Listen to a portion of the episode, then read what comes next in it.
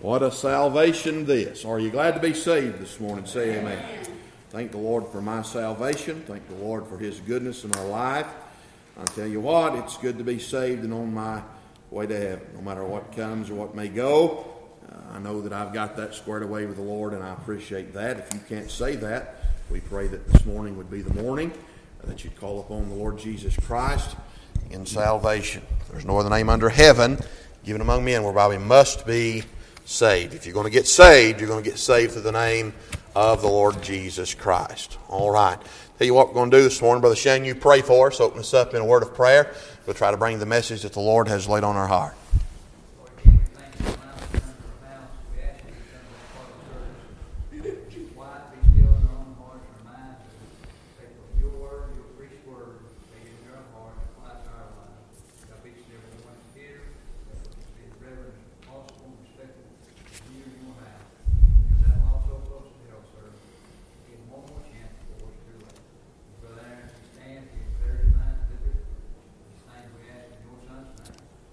Amen. All right. Thank you this morning. All right. If you will, turn with us to First Samuel. And uh, First Samuel chapter number three. Got a whole lot of reading I'm going to do. I'm going to, uh, I'm going to start in, uh, I'm going to start in chapter two. First Samuel chapter two and verse number twelve. You can keep your seats this morning. Uh, there's no starting point or stopping point in my reading. I'm just going to start reading, try to preach through these verses as the Lord has laid them upon our heart. And uh, then we'll try to uh, try to just give you what the Lord's laid on our heart this morning. Okay, we struggle with which direction the Lord would have us to go in this, but... Uh, Tell you what I want to do. Let's read verse chapter three, verse thirteen. Chapter three, verse thirteen. Then I'll pray and then we'll read. I believe that's what the Lord would have us to do. All right. First Samuel chapter three, verse number thirteen. The Bible says, "For I have told him that I will judge this house forever for the iniquity which he knoweth, because his sons made themselves vile, and he restrained them not." Heavenly Father, help us now. We need a touch from on high. We love you, we praise you, we thank you. In Jesus' name we pray. Amen and amen. I want to remind you, if I can, we preached a message probably three Sundays ago uh, out of uh, Second Chronicles chapter number uh, thirty-four. And we, enti- we titled the message, "Finding the Book." And uh, you know that... Uh, King Josiah was a man that uh, brought reformation to Judah. Uh, he was a man that took down the altars of Balaam uh, and the images uh, that were on the uh, the uh, high above them. He cut them down, and the groves and the carved images and the molten images. He broke them in pieces and made uh, dust out of them and strode it upon the graves of them that had sacrificed unto them. And he burnt the bones of the priests upon their altars and uh, cleansed Judah and Jerusalem. And can I say, he did all of this without the Word of God. We talked about how that King Josiah had had a, a mind to do something that he knew was right, what he knew to do. He knew to do from some history that he had found in his uh, lineage and in his heritage. And uh, he knew that there was some things wrong in the land in which he lived. But uh, after he had already put his best foot forward and started trying to, uh, to do what he thought was right and to do what he thought that uh, would be pleasing uh, to the Lord. We understand that uh, it was after that, that when the repairing of the temple had started, uh, that they found the book of the law. And we understand that when the book of the law was found, the book of the law uh, was brought to King Josiah. And when the book of the law was read in his hearing, the book of the law done something in the heart of King Josiah. And King Josiah understood that everything that he thought was right, there was still some more to be done. And uh, I want to say this, it's good for us to put our best foot forward this morning. It's it's good to have the motivation of our heart towards the Lord and towards what uh, we think is right, but it's not good enough to think what is right. We have to know what is right. And so the Lord in His infinite wisdom left us a book. And we find that King Josiah, when he uh, found the book, that the book done something in his heart. The Bible uh, says, as you're holding your place in uh, in First Samuel, Uh, the, the Bible says here in Second Chronicles, chapter number thirty-four and verse eighteen, Then Shaphan the scribe told the king, saying, Hilkiah the priest hath given me a book. And Shaphan read it before the king. And it came to pass, when the king had heard the words of the law, that he rent his clothes. And we talked about how the rending of his clothes shown grief. The first time that you find this is uh, uh, is back in the book of Genesis. And we know that Reuben uh, rent his clothes because of what had happened to his brother. We know his brother was sold uh, into slavery, if you will, and it was a it was a picture of grief. Now let me say this, the Word of God being read in the hearing of King Josiah caused grief in his heart, because he knew that up until this point in his reign that all the things that the book of the law showed him had not been done under his authority. Now let me say this, when it's within your authority uh, to do what God wants you to do with your family or whoever falls under your authority, me being a pastor, it would be me leading the church, you as a parent would be leading your home, a husband leading your wife, whatever it may be, it's in your authority and the Lord is looking to you, the Lord is expecting you to fulfill uh, the, His will for your life and for your family or for your church or for whatever, you have to get in the book and find out what God says about it. And so he gets the book, he finds the book, and the book does something in his life. Now I don't know if you'd call this a series or not, but as we dealt with this on the, that Sunday morning and that Sunday night, we dealt with how your response to the book Uh, affects God's reaction to you.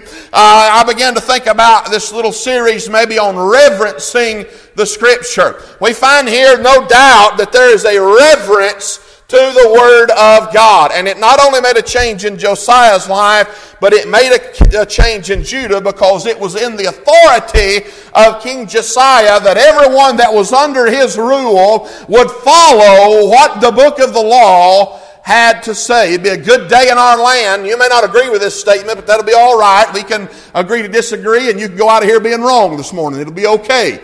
But it'd be good if our nation today was in such a state that our leaders uh, would implement the Word of God and rule and judge and work within our land in accordance to what thus saith the Lord God. It would make a change in our homes. It'd make a change in our nation today.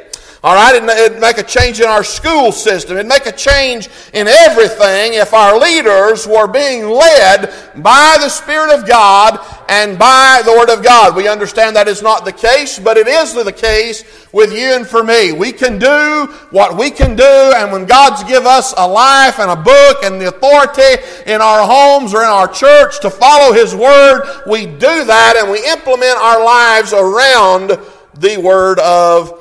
God. And so King Josiah, we understand that he brought reform to Judah. He got rid of all the worship to other gods, and he did every bit of it without the Word of God. He was doing what he thought was right. We see reformation without revelation. So there's reformation.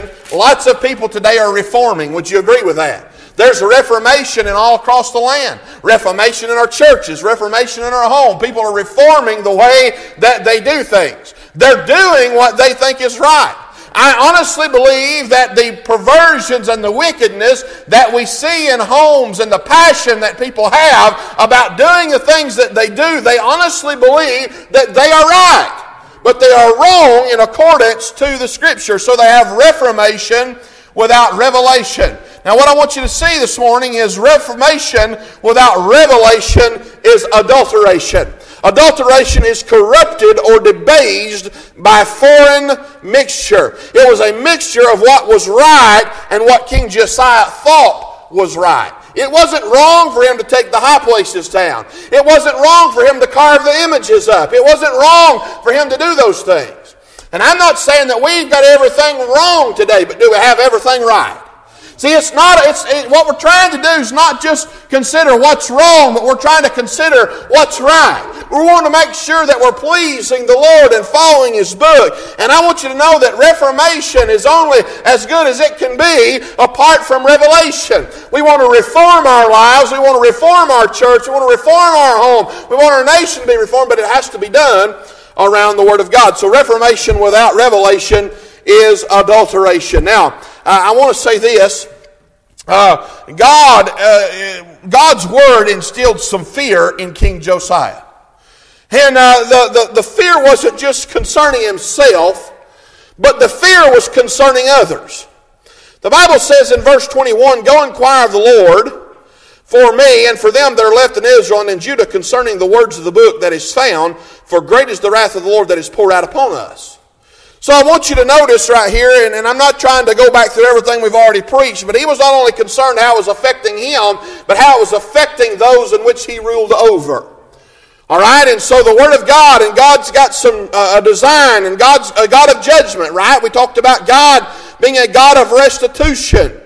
We got down into Sunday night and began to preach, and we preached on this thought, "As for you," and we brought that thought out of verse number twenty-six, where the Bible said, "And as for the king of Judah who sent you to inquire of the Lord, so shall ye say unto him, Thus saith the Lord God of Israel, concerning the words which thou hast heard, because thine heart was tender, and thou didst humble thyself before God when thou heardest the words against this place, and against the inhabitants thereof, and humblest thyself before me, and didst rend thy clothes and weep before me. I have even heard thee also, saith the Lord." So we brought this point out on Sunday night that He's a God of restitution.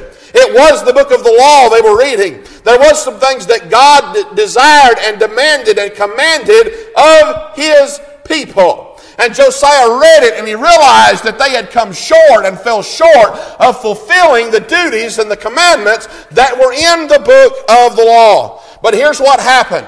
We find that We we serve a God of restitution, but we see the humbleness of King Josiah.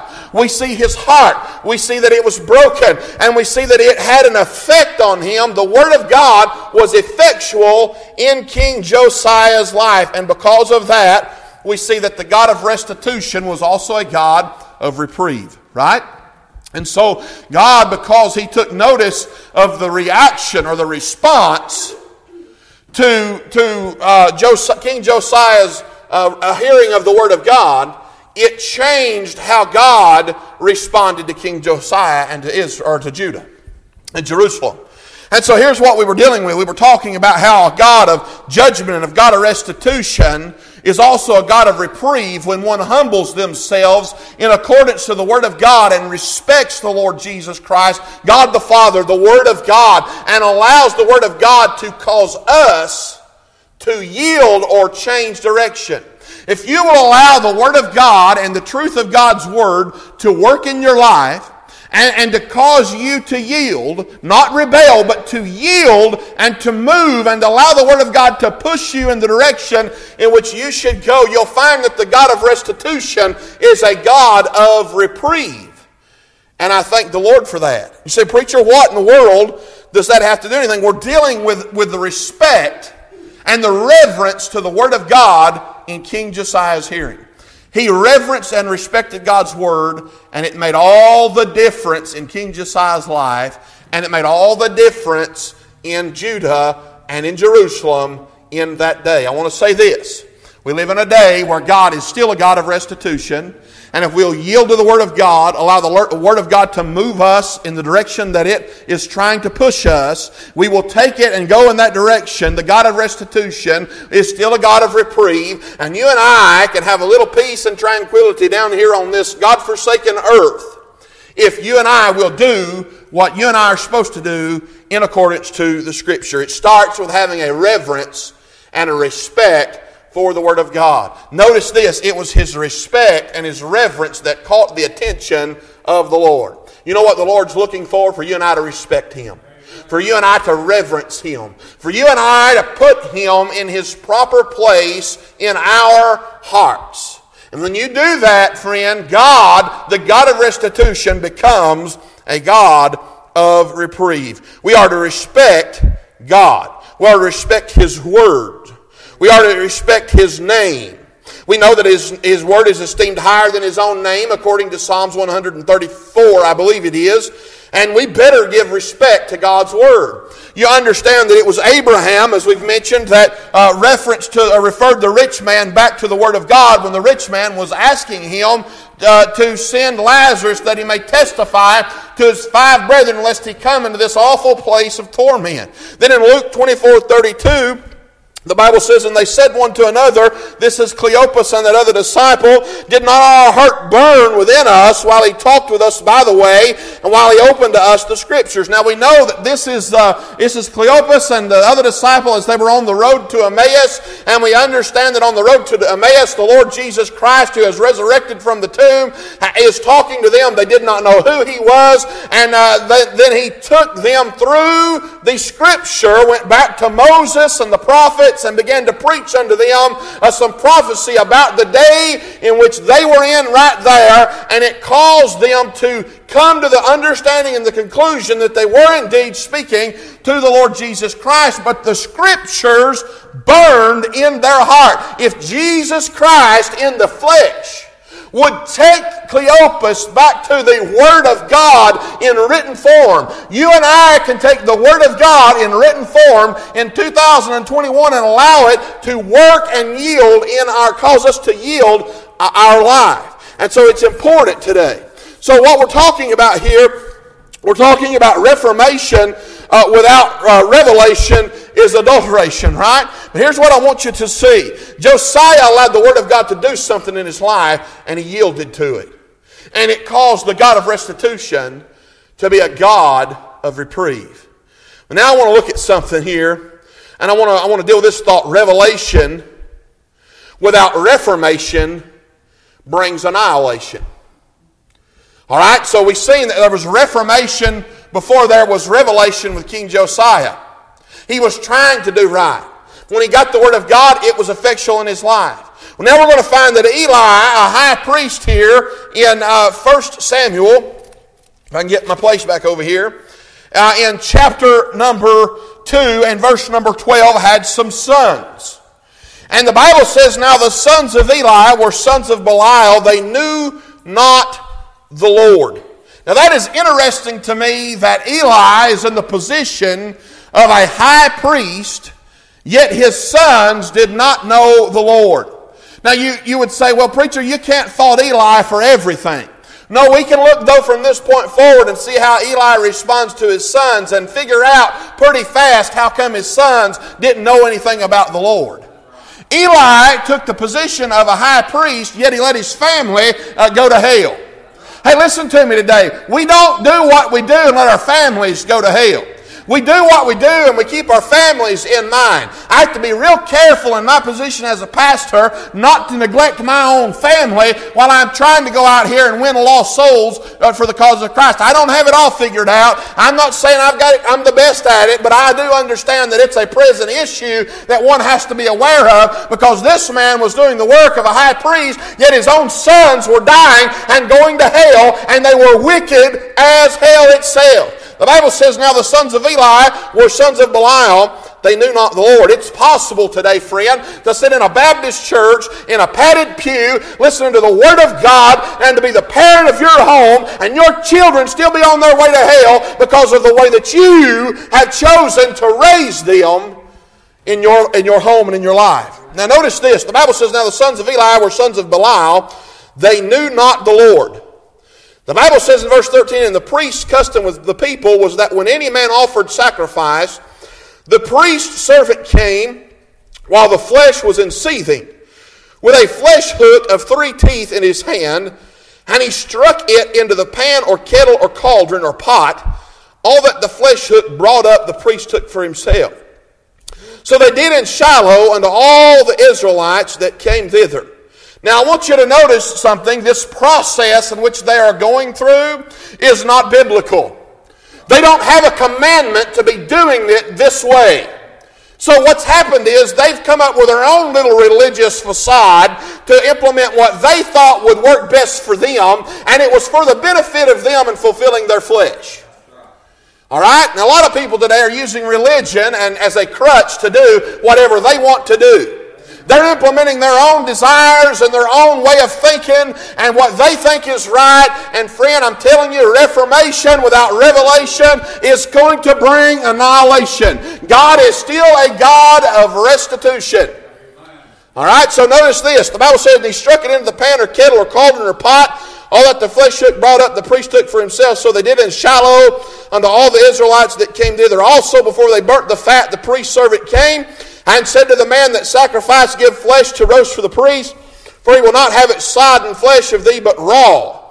And if any man said unto him, let them not fail to burn the fat presently, and then take as much as they sh- as thy soul desire, then he would answer him, nay, but thou shalt give it me now, and if if not, I will take it by force. So let me say this. The children of Israel knew that the sacrifices that they were bringing, that they were making, were being mishandled by Eli, Eli's sons, who were also priests. They had a position, but they had no Savior. They had a position, but they didn't know anything about God.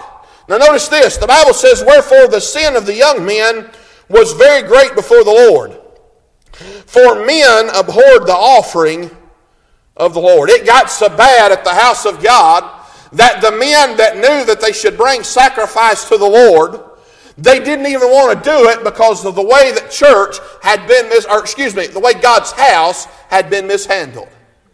When church or the house of God is mishandled, it'll get such as where people don't want to be there. Right? So notice this. The Bible says, but Samuel ministered before the Lord, being a child girded with a linen ephod.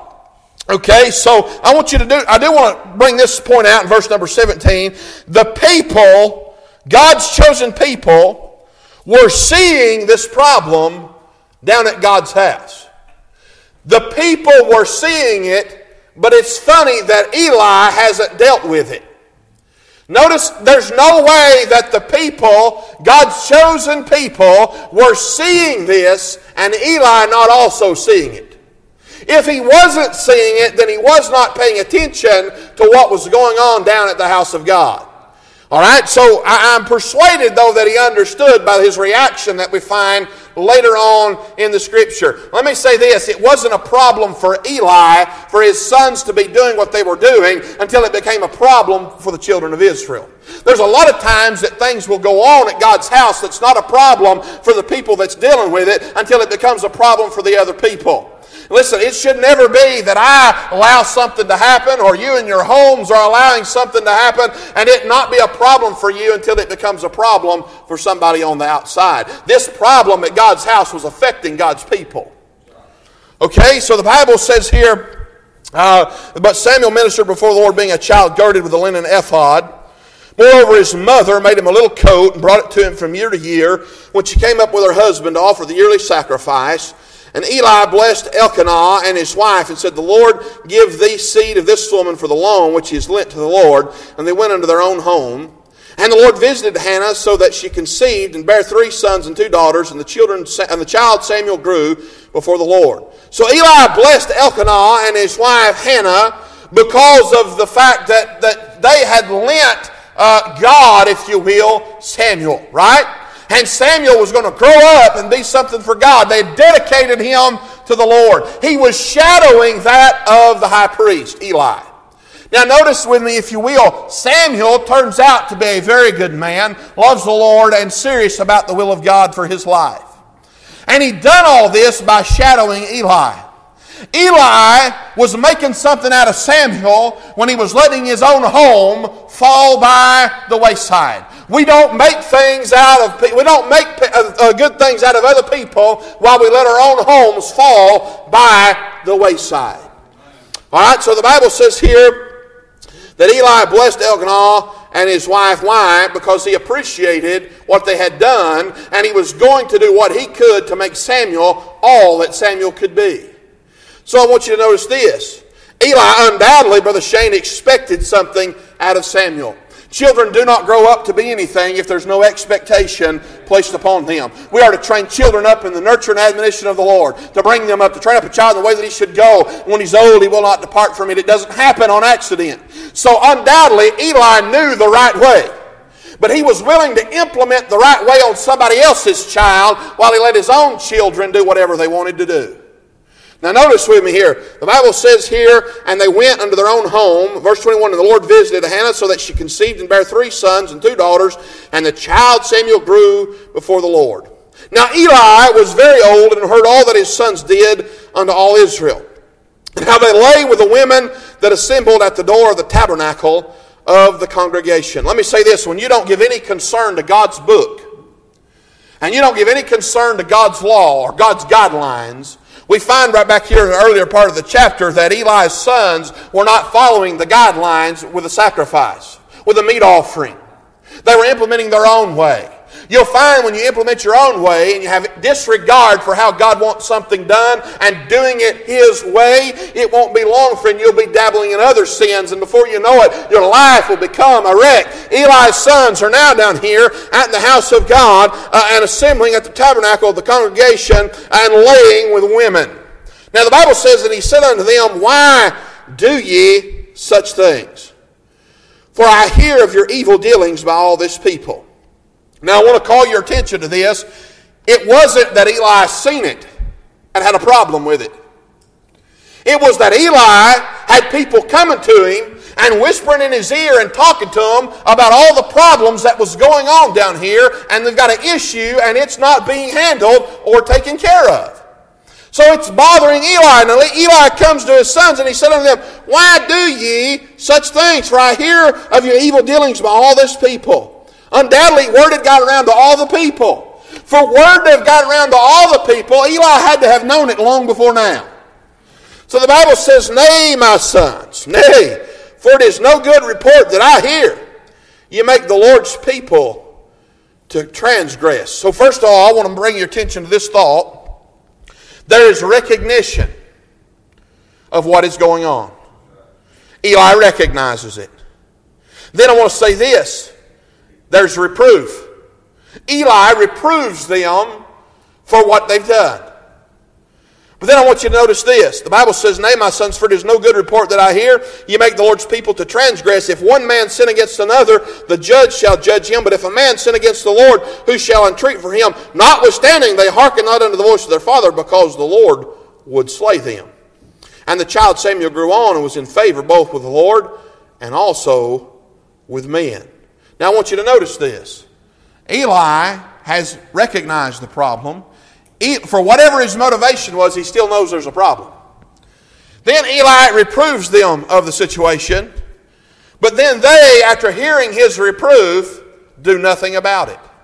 Now I'll say this, there's some things if you do nothing about it, it'll be left unchecked, it will only get worse. So here's the thing, he's done something about it, he's not done anything about it, he's just reproved them. There's recognition. There's reproof. The Bible says in verse twenty-seven, and there came a man of God unto Eli and said unto him, thus saith the Lord, did I plainly appear unto the house of thy father when they were in Egypt in Pharaoh's house? Did I choose him out of all the tribes of Israel to be my priest, to offer upon mine altar, to burn incense, to wear an ephod before me? And did I give unto the house of thy father all the offerings made by fire of the children of Israel? Wherefore kick ye at my sacrifice and at mine offering, which I have commanded in my habitation. Who Who is it that's being dealt with right now?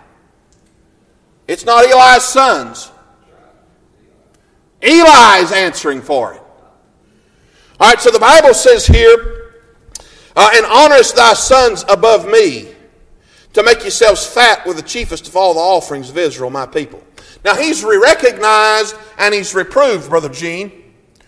He's recognized, he's reproved, and they have not hearkened unto their daddy. So now he's being talked to and being the one that's dealt with Eli because of his sons. And this is what's said. And honorest thy sons above me. You know what's happening? Oh, you can have recognition all day long. But if you do nothing about the recognition, you're honoring those that are doing wrong above God. Now I want to say this. You can even have reproof. And after having recognition and reproof, if you allow it to continue, you're still honoring that one above God. So we see here in verse thirty, wherefore the Lord God of Israel saith, I saith indeed that thy house and the house of thy father should walk before me forever. But now the Lord saith, be it far from me, for them that honor me I will honor, and they that despise me shall be lightly esteemed. Behold, the days come that I will cut off thine arm, and the arm of thy father's house, that there shall not be an old man in thine house. And I want to pause right here and take a time out, and let's go back and think about Second Chronicles chapter number thirty-four. We understand that there was recognition in chapter number thirty-four of Second Chronicles. King Josiah recognized what God expected. King Josiah was concerned about the God of judgment, understanding that he was a God of restitution.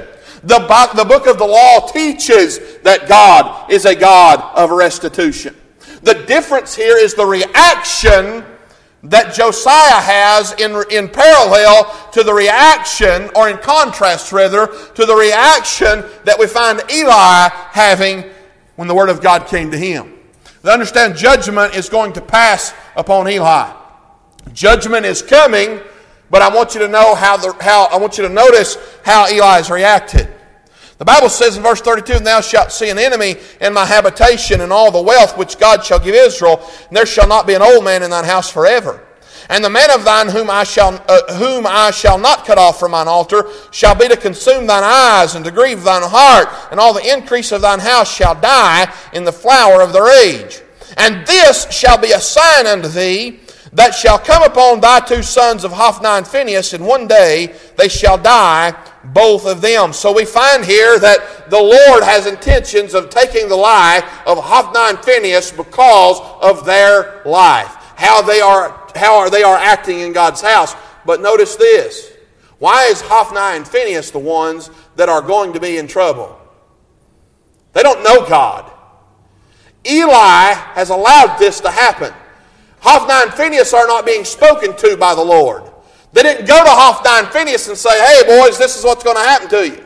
They went to Daddy and give, or excuse me, the Lord went to Daddy and give Daddy the opportunity to do something. He said, "Well, it was too late." It was too late for King Josiah, except for King Josiah humbled himself before God and reverenced the Scripture. And when he did that, we understand the God of judgment, the God of restitution, became the God of reprieve. So let me say this. This is not the first time that this comes up in the hearing of Eli. Eli did not react. He did not respond to what God said. I believe in all my heart, if Eli had buckled down and not only been a man of recognition and a man of reproof, but he'd have done something about this situation and he'd have humbled himself before God, the God of restitution could have become the God of reprieve. So the Bible says here, Uh, verse number thirty-five, "And I will raise me up a faithful priest that shall do according to that which is in mine heart and in my mind, and I will build him, an, uh, build him a sure house, and he shall walk before mine anointed forever." Let me say this. We, understand, we see a preparation of Samuel here.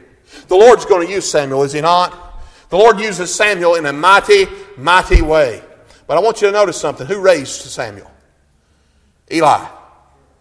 Now notice to me, Eli is suffering and going through a mess right now because of his negligence with his children. But God is going to use someone that Eli has raised. Can I say this? Eli could have done the same thing for his own two boys if he'd have done so. A lot of people do what they do because they love little baby Johnny or little baby Billy. And little baby Johnny and Billy are wicked as hell.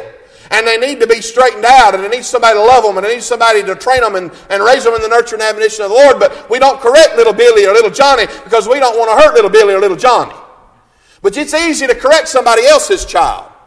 How do you know that? Because I've had children in my home that were not my own that lived with me. I've had several in my home that were not my own that I had to take care of.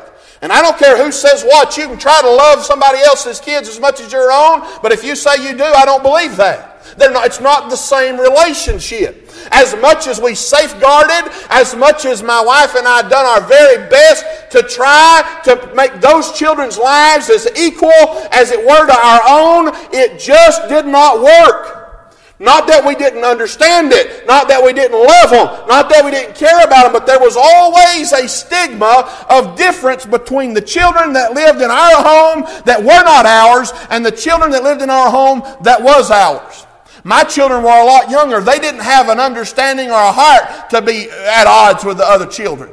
But those other children begrudged our own children. because they did not have a mother or father that loved them the way that our children had a mother and father. I could never be those children's daddy. You, my wife could never be their mother. We knew that, and they knew that, and as much as we loved them, there was always some jealousy, always a streak of trouble that was in our home because of that, as much as we tried to deal with it.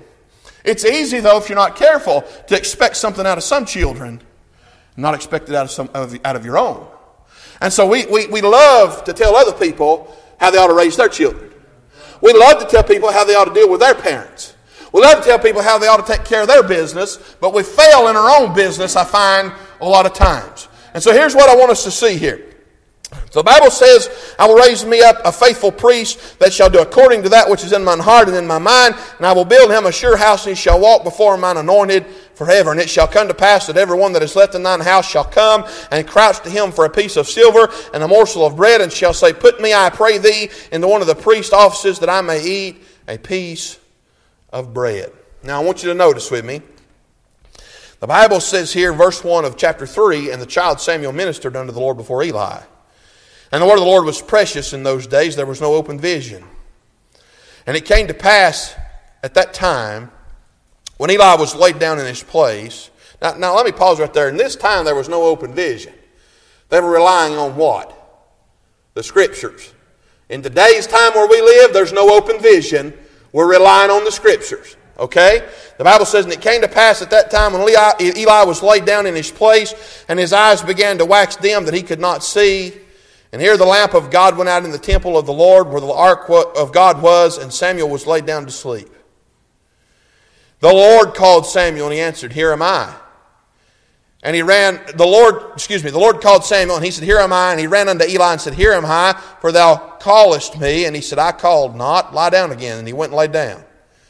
And the Lord called yet again Samuel. And Samuel arose and went to Eli and said, here am I, for thou didst call me. And he answered, I called not, my son, lie down again. Now Samuel did not yet know the Lord, neither was the word of the Lord yet revealed unto him. And the Lord called Samuel again the third time, and he arose and went to Eli and said, here am I, for thou didst call me. And Eli, Eli perceived that the Lord had called the child. Now obviously Eli had some perception. He had some spiritual wisdom. He knew right from wrong. He knew what it was to hear from God. He knew what it was. He understood what was happening. There was no excuse for this man to have allowed his family to go in the direction that they went. It said here, therefore Eli said unto Samuel, go lie down, and it shall be, if he call thee, that thou shalt say, speak, Lord, for thy servant heareth. So Samuel went and lay down in his place. And the Lord came and stood and called, as at other times, Samuel, Samuel. Then Samuel answered, speak, for thy servant heareth. And the Lord said to Samuel, behold, I will do a thing in Israel, at which both the ears of everyone that heareth it shall tingle. In that day I will perform against Eli all things which I have spoken concerning his house. When I began, I will also make an end. For I have told him that I will judge his house forever for the iniquity which he knoweth, because his sons made themselves vile, and he restrained them not. Now, let me call your attention to this next one. There was recognition, there was reproof, but there was no restraint. Right there is where the issue's at. We've got the understanding, we've got the word, but we do nothing about it. It's in the day and time we live in, we recognize. We have the word, we hear it. We know, but we don't do anything about it. You know where the problem's at right here? There's, there, there is, there's revelation without reformation, and it brings annihilation. You know what's killing our homes? You know what's annihilating our homes? You know what's annihilating our churches? You know what's annihilating our, our, our nation today? There's revelation without reformation. We're reforming the things that we don't need to reform, and the things that need reformation, we're not doing it. And so here's what I want you to see. There's no, there was recognition, there was reproof, but there was no restraint. So now notice with me, if you will, the Bible says in verse fourteen, and therefore I have sworn unto the house of Eli that the iniquity of Eli's house shall not be purged with sacrifice nor offering forever. And Samuel lay until the morning and opened the doors of the house of the Lord, and Samuel feared to show Eli the vision. Imagine having to be the one, the young man that has to take that to the man you've shadowed your whole life. Now it's a hard thing for a young man to have to go to an older man that you've had respect for and tell him that the judgment of God is coming upon his life because of the way that he's reacted. Let me say to you, it's a hard thing today for us to go to somebody that we love, that we care about, and tell them that the way that they're reacting to God's word is going to cause them the judgment of God upon their life. But notice what happens here.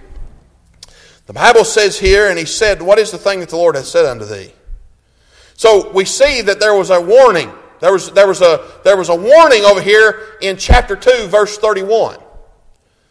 And we see that nothing was done. Then we get over here to chapter three and verse seventeen. The Bible says, and he said, what is the thing that the Lord hath said unto thee? I pray thee, hide it not from me. Why, why, why was it that he prayed or begged that Samuel not hide it from him? Because he wanted to know what the Lord had to say. Oh, there's some of us that sit down today and we want to get into the deep truths of the Word of God.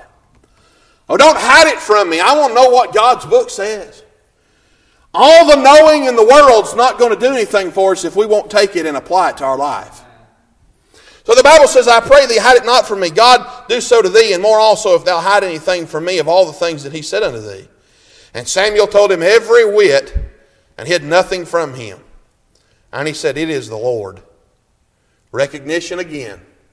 He's recognized yet again what the Lord is saying. But this is what he says. Let him do what seemeth him good. And Samuel grew, and the Lord was with him, and did let none of his words fall to the ground. And all Israel, from Dan even to Beersheba, knew that Samuel was established to be a prophet of the Lord. So here's what I want to say. There was recognition, there was reproof, there was no restraint. But then even after the word of God is given by Samuel to Eli, it's recognized that the word that is being given is coming from the Lord. It didn't come from Samuel. It come through Samuel, but from the Lord. And I want you to notice this. Even after the recognition, we find that there was no repentance. There was recognition, there was reproof, but there was no restraint. And because there was no restraint when the judgment of God was passed or was coming to be passed, there was no repentance. I believe in my heart that repentance could have brought reprieve. Time and time and time again, the opportunity for humbleness and repentance showed itself, but it was never taken. By a man that was so in tune with God that he could tell when God was talking to one of his pupils. You can be in tune with the Word of God, in tune with the will of God for your life through the Scripture, but reject Him and not have repentance and not restrain some things that's in your life that you could do something about. It will cause the judgment of God to come upon you. Now I want you to notice what's robbing. This is my message right here. I want you to notice what's robbing Eli from the will of God. His willingness to yield to his sons instead of yield to God. But now let's look at something quickly.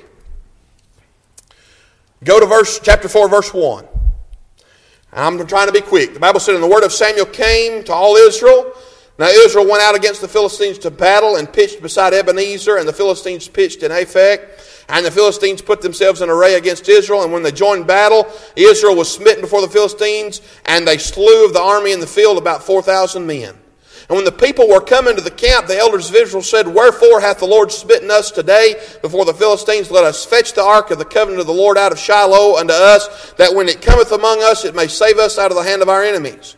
So the people sent to Shiloh, that they might bring from thence the ark of the covenant of the Lord of hosts, which dwelleth between the cherubims. And the two sons of Eli, Hophni and Phinehas, were there with the ark of the covenant of God. They'd give no respect unto God up unto this point. Now suddenly, there's an expectation that the ark of the covenant, being in the presence of them when they fight, is going to help them. Notice this, and when the ark of the covenant of the Lord came into the camp, all Israel shouted with a great shout, so that the earth rang again.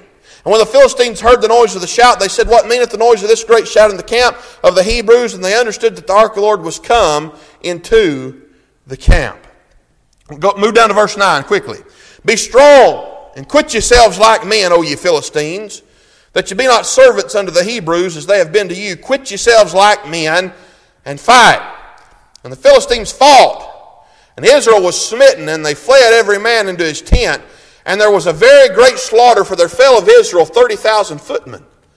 And the ark of God was taken, and the two sons of Eli, Hophni and Phinehas, were slain. Right here it almost seems like God has turned his back. Like God has left them. Their expectation of God is now as such as they are shocked that, that, that the ark being in their presence did not help them. But I want you to notice what happens here. Not only is the ark of God taken, but the two sons of Eli, Hophni and Phinehas, were slain. And there ran a man of Benjamin out of the army and came to Shiloh the same day with his clothes rent. Now I want you to stop and pay real close attention to this right here. When King Josiah in Second Chronicles chapter number thirty-four had the word of God read in his hearing, even after he had tried to reform and do right, the word of God had such an effect in his life that he rent his clothes. His clothes were rent because of the grief that was stricken in his heart for knowing that he had not given himself to the word of God up until this point.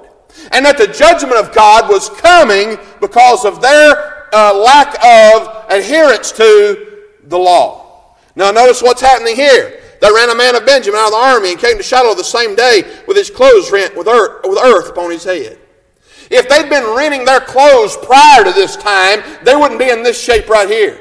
But instead of them rending their clothes, the enemy has caused it to happen. Do you understand that? So the Bible says, and when he came low, Eli sat upon a seat by the wayside watching, for his heart trembled. For what? Hophni and Phinehas? No, no, no. His heart trembled for the ark of God. Now notice this. And when Eli heard the noise of the crying, he said, what meaneth the noise of this tumult? And the man came in hastily and told Eli. Now Eli was ninety and eight years old, and his eyes were dim that he could not see. And the man said unto Eli, I am he that came out of the army, and I fled today out of the army. And he said, what is there done, my son? And the messenger answered and said, Israel is fled before the Philistines. And there hath been also a great slaughter among the people. And thy two sons also, Hophni and Phinehas. Now I want you to notice something with me. Why, why was he sitting up here waiting and worrying and pondering on the ark? He must have had some inclination, Brother Gene, that the ark was in danger being down there on the battlefield. Notice what happens here. He says, and the messenger answered and said, Israel has fled before the Philistines, and there hath been also a great slaughter among the people, and thy two sons also, Hophni and Phinehas, are dead, and the ark of God taken. And it came to pass when he made mention of the ark of God that he fell from off the seat backward by the side of the gate, and his neck brake, and he died. For he was an old man and heavy, and he had judged Israel forty years. Now I want you to notice something. You know what shocked him? You know what knocked him off his stool? You know what flipped him over backwards and caused him to break his neck? It wasn't Hophni and Phinehas being gone. It was the reality that the ark of God had been taken today, friend. Well, listen, it's such a state today that we're letting our families go by the wayside. We're yielding to the wants and desires of our families instead of the wants and desires of God. And by the time we realize that we're in the shape that we're in, because we have recognized, we've reproved, but we've, we've not restrained, there's been no repentance. And because there's been no repentance, we understand that the judgment of God is coming. What's happened is now there's removal. What's been removed? God has been removed, friend. The power of God is gone. Amen. And he wasn't worried about Hophni and Phinehas being dead. He was shocked because the ark of God had been taken, but it had been taken on his watch, friend. He knew he was responsible. Now my question to you today is this. What authority do you have? So I don't have any authority. I'm just a child. Then you serve God, and you love God, and you do what God expects out of you. You honor your mother and your father, and you do what God expects out of you. Maybe you're a mother or a father. You've got children or children to be, or you hope to have some one of these days. What are you going to do? You have the authority to make sure your family is restrained. Maybe you're a, a pastor. That would be me. It's my authority that I should always restrain where restraining needs to be done. Why? Because I try to be an authoritarian? No, no, no, no, no, no. Because we don't want the power of God to leave us today, friend. He knew that he needed the power of God in his life and in the land. But now he's suddenly aware that he got all that he had wanted all this time and allowed all these things to slip, and now he'd lost all that he'd had.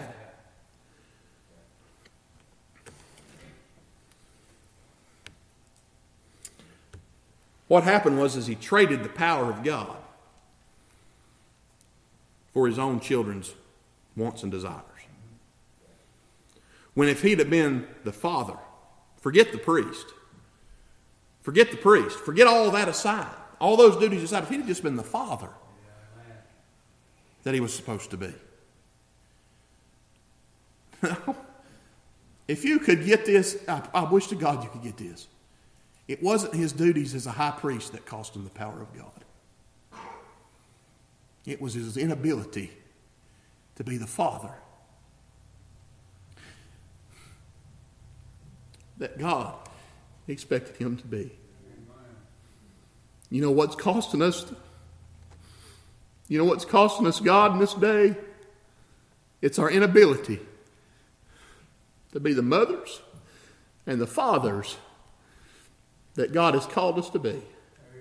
And then one day, suddenly, when the shock hits you and it knocks you off your feet and breaks your neck, that the power of God is gone, all because of your negligence, it'll be a day, friend, that you can't back up from.